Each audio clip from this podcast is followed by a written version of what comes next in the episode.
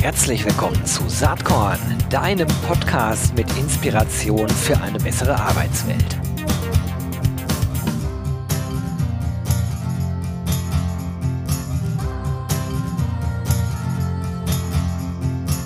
Hallihallo und herzlich willkommen zum Saatkorn Podcast. Heute mal wieder ein Thema, was hier noch nie thematisiert wurde, was bei inzwischen über fast 300 Folgen irgendwie auch schon fast Seltenheitswert hat. Aber deswegen freue ich mich umso mehr, dass Florian Wagner von Hays am Start ist. Er ist Senior-Abteilungsleiter HR Interim und Projekte. Aber das Thema, worüber wir sprechen wollen, ist HR Freelancing. Finde ich mega spannend und freue mich total, dass du heute hier zu Gast bist. Florian, herzlich willkommen. Servus aus Stuggi, aus dem Süden, Gero. Hi. Ja, wunderbar. HR Freelancing, das ist, wenn man mit dir so spricht, das ist wirklich ein Passion-Thema für dich, ne? Vielleicht, bevor wir da einsteigen, erzähl doch einmal ganz kurz, wie du bei Hays gelandet bist. Du bist da ja schon ein paar Jährchen, fast 12. Wie ist das gekommen? Wie ich tatsächlich bei Hays gelandet bin? Ich war davor, ich habe gelernt bei einer ganz, ganz kleinen, spezialisierten Personalberatung. In Stuggi war ich im Recruiting.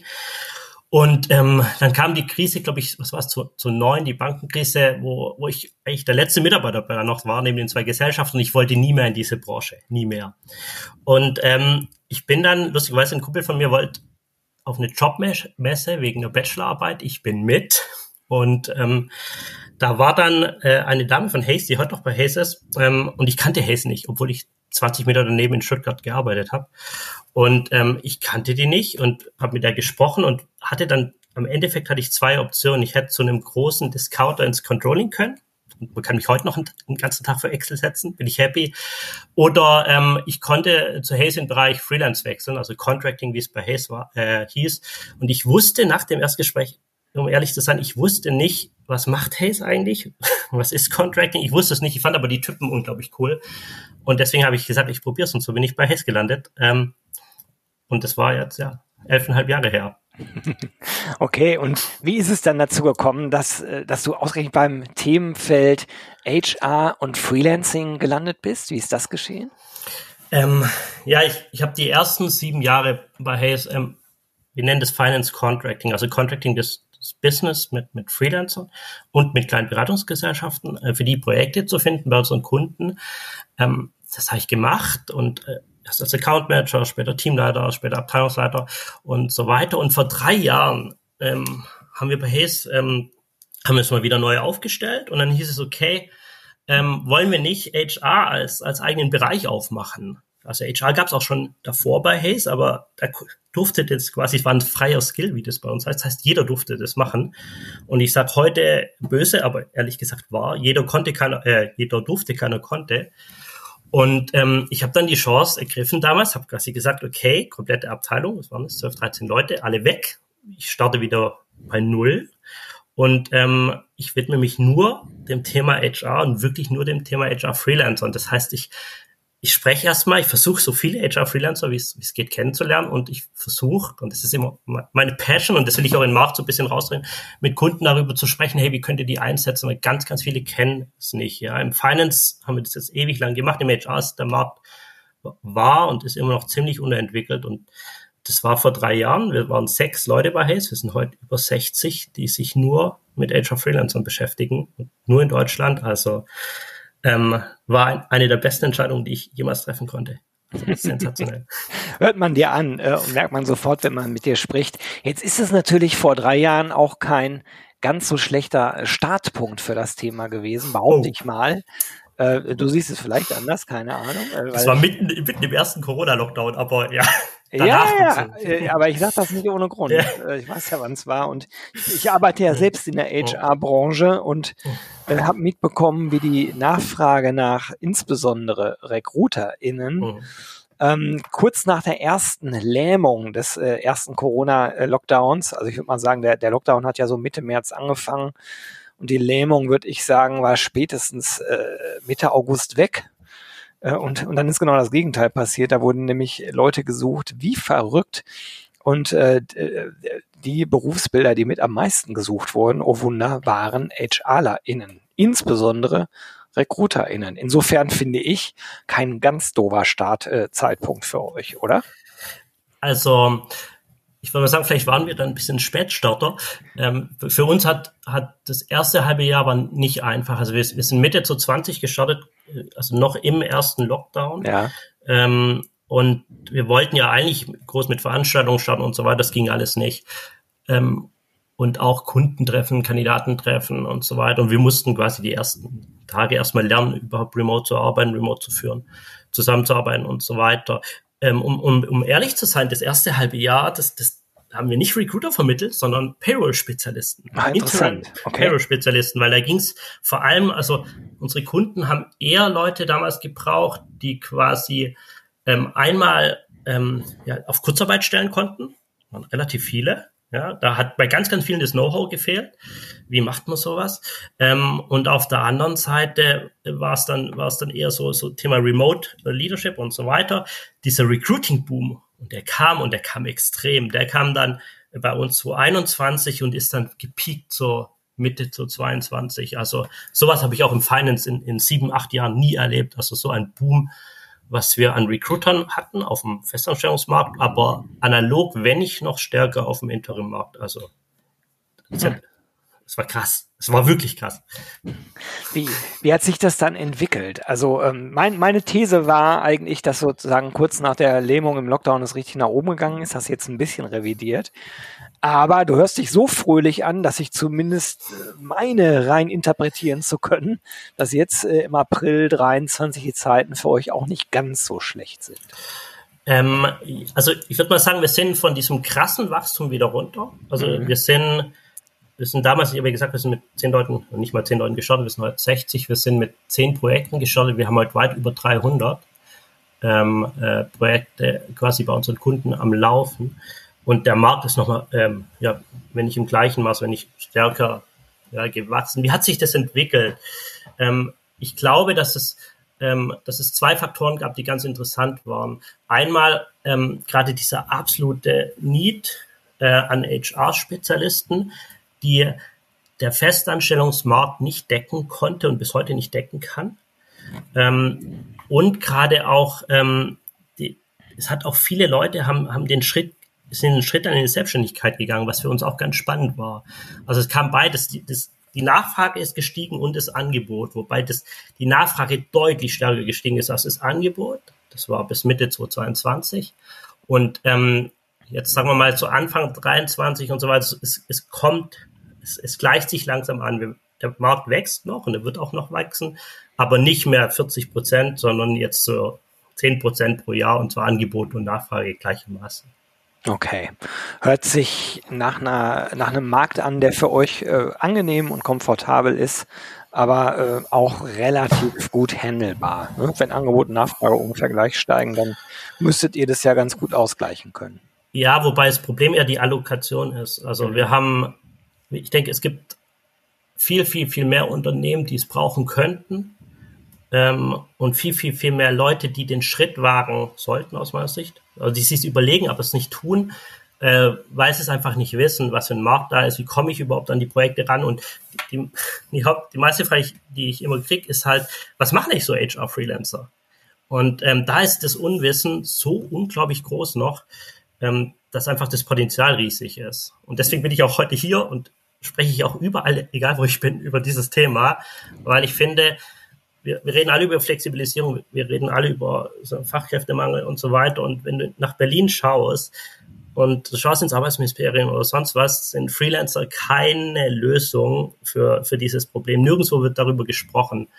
Und für meiner Meinung nach können sie einen essentiellen, signifikanten Teil davon darstellen. Du, jetzt stell dich doch einfach mal die Frage, was macht denn eigentlich so ein HR-Freelancer? Hab natürlich diverse Vorstellungen dazu im Kopf, aber vielleicht kannst du ja einmal so ein bisschen sagen, insbesondere welche Skill- und Kompetenzbereiche sind es denn, die besonders nachgefragt sind? Welche Tipps könntest du geben an HRlerInnen, die jetzt hier zuhören und denken, hey, das wäre doch für mich vielleicht auch was? Lass uns doch mal da so ein bisschen reingehen. Okay, es sind jetzt viele Fragen. Ja, wir machen das nacheinander. Erstmal starten wir mit der Frage, was macht denn so ein HR-Freelancer?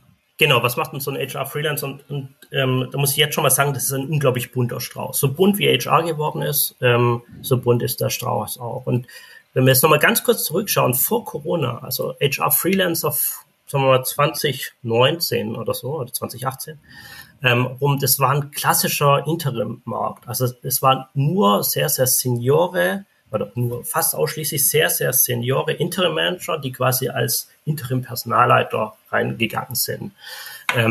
Das hat sich ganz, ganz stark geändert. Was macht heute ein HR-Freelancer? Und wenn wir uns mal so den Lifecycle so ein bisschen anschauen, und wir fangen mal beim Recruiting an. Was macht ein Interim-Recruiter und wann kommt eigentlich so eine Firma auf uns zu?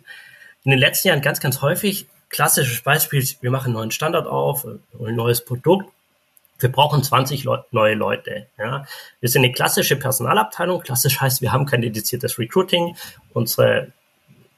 Posten unsere Stellen, probieren links und rechts, was funktioniert aber nicht.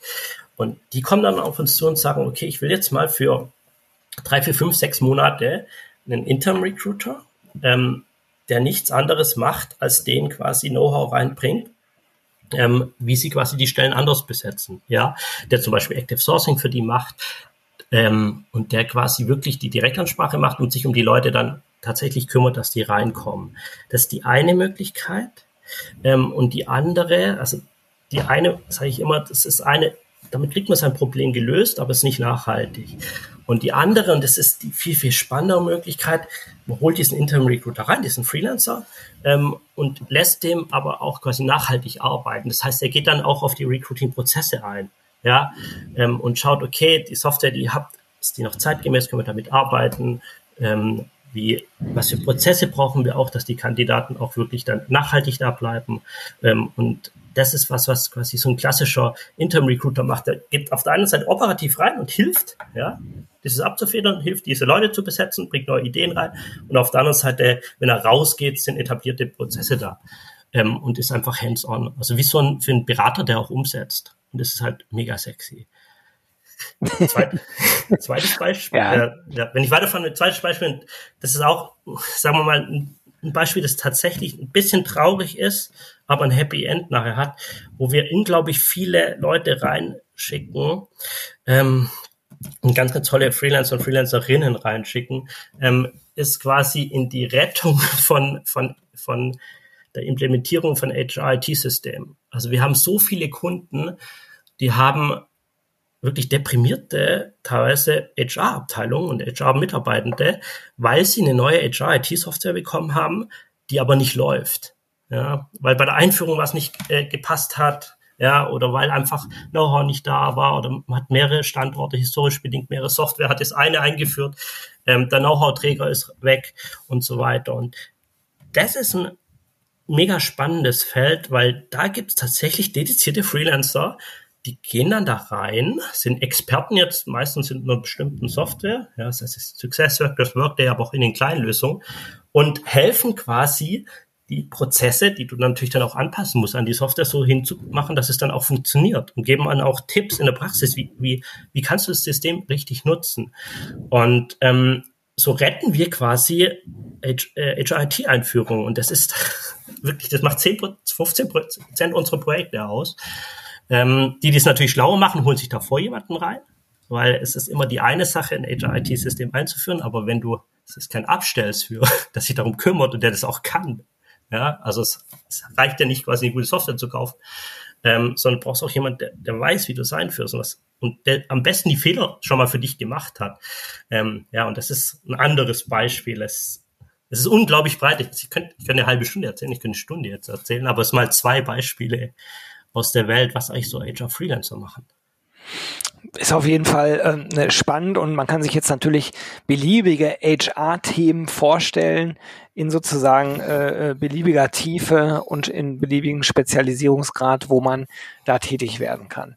Jetzt ist das natürlich so, dass das wahrscheinlich auch nicht für jeden und jede was ist, ne? Also das ist ja durchaus, wie du eben auch schon angedeutet hast, mit einem Beratungsjob vergleichbar. Du bist halt eine bestimmte Zeit bei einem Kunden im Einsatz, und dann ändert sich das wieder. Das ist für manche Menschen, glaube ich, total reizvoll und spannend, und für manche vielleicht auch eher anstrengend. Lass uns doch mal ein bisschen über das Profil sprechen von Menschen, die für so einen Job geeignet sind. Also worauf schaut ihr? Worauf schaust du bei Hays, wenn sich Leute bei dir melden und sagen, ich habe Bock auf HR-Freelancing? Da gibt es ein paar Sachen. Also ich sag mal, 3 Sachen müssen passen. Die Leute müssen sich rechtlich informiert haben. Das können wir nicht. Wir dürfen keine Rechtsberatung machen. Das muss jeder für sich selber machen. Besser mit dem Steuerberater oder gibt es auch Kanzleien für, aber auch Verbände für. Also wirklich, was bedeutet das rechtlich? Ja, ich arbeite jetzt auf Projektvertrag. Ich habe keinen Arbeitsvertrag mehr. Ich bin kündbar quasi. Es gibt keinen Kündigungsschutz. Kündigungsfristen sind meistens 14 Tage, wenn nicht kürzer. Ich werde am Monatsende bezahlt und so weiter. Also was bedeutet es überhaupt rechtlich? Dann ist, was meiner Meinung nach ganz, ganz wichtig ist, ist, man braucht Expertise, um am Markt zu bestehen. Selbstständig machen kann sich jeder, selbstständig bleiben nicht. Das hat auch so ein bisschen die letzten Jahre ein bisschen gezeigt, wenn ich sage, es sind unglaublich viele neue Freelancer auf den Markt gekommen, es werden sich nicht alle davon halten, weil auch viele mit wenig Expertise auf den Markt gekommen sind und das funktioniert tatsächlich in guten Phasen, auch da, wenn man schlechte Referenzen kriegt, kann man 1, 2, 3, 4 Projekte machen, das wird heute nicht mehr funktionieren. Mhm. Also Expertise in einem gewissen Bereich ist essentiell oder stark generalistisch unterwegs, auch mit sehr, sehr guter Erfahrung essentiell. Und das Dritte, und das ist auch ein ganz, ganz wichtiger Faktor, das ist das Thema Mindset. Also wirklich, was du gerade gesagt hast, was bedeutet es eigentlich, sich selbstständig zu machen? Ja, also wirklich sich einen Businessplan zu machen und auch zu sagen, okay, ich bin jetzt selber dafür verantwortlich, dass ich dann das nächste Projekt habe. Klar gibt es Provider wie uns, es gibt auch viele kleine, dedizierte HR-Provider, die da echt einen guten Job machen, aber trotzdem sich selber darum zu kümmern, ja, dass das Cash nachher auch reinkommt und dass dieses Folgeprojekt kommt, und dann auch zu überlegen, okay, will ich eigentlich noch 5 Tage, will ich das 4 Tage machen, wie biete ich das an, was ist mein Stundensatz, mein Tagessatz, das ist ja für jedes Projekt anders. Das ist, und was auch wichtig ist, nicht stehen zu bleiben. Ja, auch das Mindset, okay, ich muss mich weiterbilden. Ja, wenn ich zum Beispiel vorhin über diesen Recruiter spreche, der Firma hilft, zum Beispiel ein ATS-System, also ein Recruiting-System auszuwählen, ja, dann solltest du davor auf einer Messe gewesen sein und dich zu informieren, was gibt's eigentlich am Markt, ja, und sowas. Und das ist, glaube ich, was ganz, ganz, ganz wichtig ist. Gerade auch, weil die Rahmenbedingungen in Deutschland jetzt nicht die einfachsten sind, um sich selbstständig zu machen, und das Thema Scheinselbstständigkeit schwebt überall drüber. Um das auch zu vermeiden, ist ganz, ganz wichtig. Und da schauen wir drauf. Also wir schauen drauf, macht sich die Person selbstständig, um quasi nachher irgendwo in Festanstellung zu kommen, um Interim zu nutzen und da reinzukommen. Das machen wir nicht. Dafür gibt es Arbeitnehmerüberlassung und andere Formen. Oder macht sich die Person selbstständig, weil sie quasi die Flexibilität will, was ihr Wissen einbringen will, weil sie anders arbeiten will. Mhm. Und das ist das, was nachher meiner Meinung nach ausmacht. Was brauchst du dafür? Also vielleicht gibt es da 1, 2, 3 Punkte. Also vielleicht hilft es ja, eine eigene GmbH oder sowas zu gründen. Stichwort Scheinselbstständigkeit. Ich glaube, das ist durchaus ratsam. Aber ich bin kein Profi, sag du mal. Und ich bin kein Rechtsberater. Ich kann mal unsere Auffassung ein bisschen sagen. Ja, genau. Scheinselbstständigkeit ist nochmal, es ist leider was, mit dem wir uns in Deutschland rumzuschlagen haben, weil, und das will ich auch nochmal so betonen, weil der Freelancer an sich oder das gewollte Arbeitsverhältnis ist einfach der sozialversicherungspflichtig festangestellt und nicht der Freelancer. Und wie kann man das vermeiden? Es ist natürlich, die eine Sache ist quasi ganz stark dieses Thema Mindset. Wenn du als Freelancer auch auftrittst, da wird drauf geschaut. Ja, hast du eine eigene Homepage? Ja, kümmerst du dich selber um die Akquise? Wie trittst du auf? Eine GmbH hilft auch. Ja, es gibt lauter Sachen, die helfen. Ja, aber es gibt leider keine Schwarz-Weiß-Liste. Ja, und auf der anderen Seite, und das ist auch ganz wichtig, ist das Projekt, das man annimmt. Also eine klassische interimistische Vakanzüberbrückung ist eigentlich in Deutschland nicht möglich in der Form, weil es da wird es ganz, ganz schwierig. Deswegen heißt, und sagen wir, also wenn jetzt ein Kunde zu mir kommt und sagt, hey, warte mal, ich brauche einen internen Personalleiter, ja, ein Freelancer darf nicht disziplinarisch führen, er darf nicht in die Organisation eingegliedert sein. Aber was macht man dann? Man spricht mit dem Kunden und sagt, okay, du hast jetzt deinen Personalleiter verloren, oder deine Personalleiterin und du planst irgendwann jetzt eine neue einzustellen.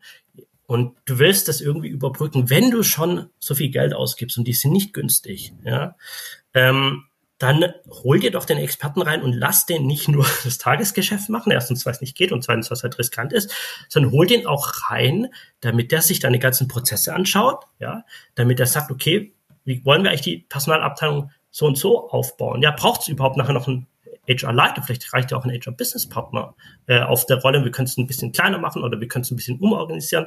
Holt das Know-how rein, lass ein Projekt draus machen, Optimierung der kompletten HR, ja, und lass aus der Verwaltung eine richtige richtige HR-Abteilung machen. Und dann kannst du immer noch den neuen HR-Leiter reinholen und dann hast du wieder ein Projekt draus und dann haben wir ganz viele von diesen Risikofaktoren draußen. Okay.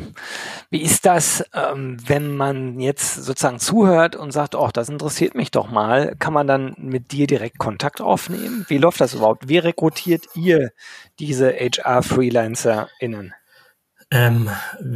Also tatsächlich gerne. Also ihr findet mich auf LinkedIn, Florian Wagner. Ja, und in den Shownotes natürlich verlinke ich das, klar. Genau, also gerne direkt ansprechen. Wir sprechen dann drüber, also entweder ich oder meine Kolleginnen und Kollegen vor Ort. Ansonsten würde ich sagen, was ganz, ganz, ganz stark hilft, ist einfach mal zu schauen, okay, kenne ich in meinem Bekanntenkreis einen HR-Freelancer, der sich selbstständig gemacht hat. Das ist, was ich eigentlich auch immer mache. Ich stelle dann auch immer Kontakte her zu Leuten, die sich selbstständig gemacht haben, weil die haben die Erfahrung einfach schon gemacht. Dann es gibt ein paar Verbände, können wir auch verlinken, wenn du willst, später. Es gibt ein paar Freelancer-Zusammenschlüsse und wenn man googelt, selbstständig machen, in der HR kommt auch relativ viel raus. Also es gibt unglaublich viel, was man da machen kann und sowas.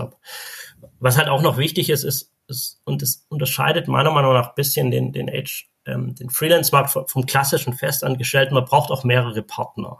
Also im Endeffekt, wenn du kein Projekt hast, kriegst du auch kein Cash. Also, und deswegen ist es wichtig, dass du nicht in der Festanstellung, wo es einfach wichtig ist, exklusiv mit einem zu arbeiten, ja, dass du dir quasi 2, 3 gute Partner suchst, ja. Hays ist hoffentlich der Beste, aber trotzdem 2, 3 suchst und auch dein eigenes Netzwerk spielen lässt.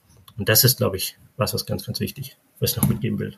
Okay, also Leute, wer jetzt Interesse hat, Kontakt aufnehmen mit Florian.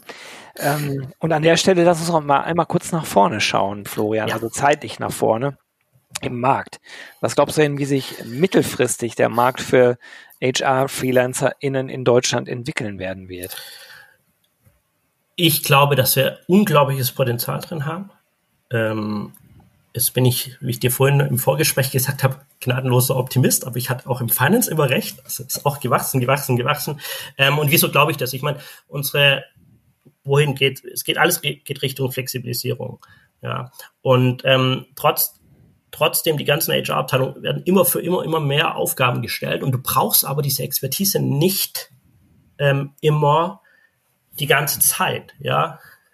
Compen ist auch so ein klassisches Vergütungsthema. Du bist HR-Leiter, du hast ein Vergütungsprojekt, ja. Du holst ja keinen super Kompetenzspezialisten oder Spezialistin jetzt auf die Payroll für die nächsten 20 Jahre, wenn es das Projekt braucht.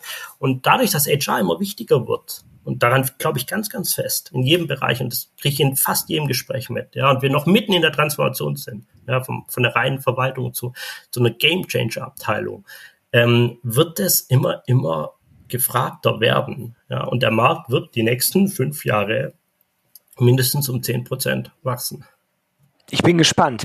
Ich glaube ja, dass der Markt noch mehr wachsen wird, angesichts der Tatsache, dass ich vielleicht noch optimistischer bin als du. Nein, aber Scherz beiseite. So oder so, ja.